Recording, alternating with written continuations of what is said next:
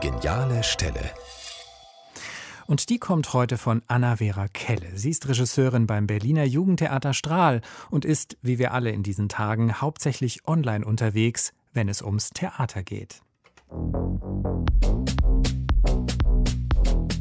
Meine geniale Stelle ist ein Moment gewesen im Frühjahr 2020. Im Lockdown habe ich an einer Online-Theater-Performance teilgenommen, wo man immer wieder vernetzt worden ist mit anderen Zuschauenden, mit dem Publikum und so kurz sich unterhalten hat und so Fragen beantwortet hat.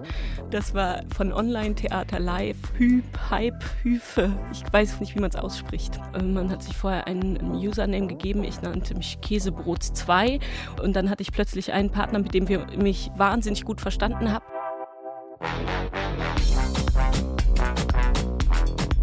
Und dann wurden wir aber nach ungefähr zwei Minuten wieder getrennt und ich hatte das Gefühl, ich habe mich total verliebt und habe den Rest der Theaterperformance nur noch versucht, irgendwie online auf dieser Website diese Person wiederzufinden.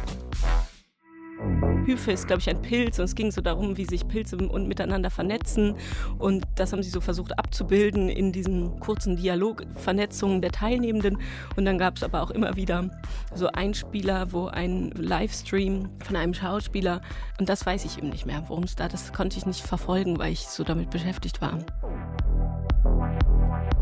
und habe mich noch eine Woche lang damit beschäftigt, wie ich die Person jetzt wiederfinde. Ich habe sie nicht wiedergefunden.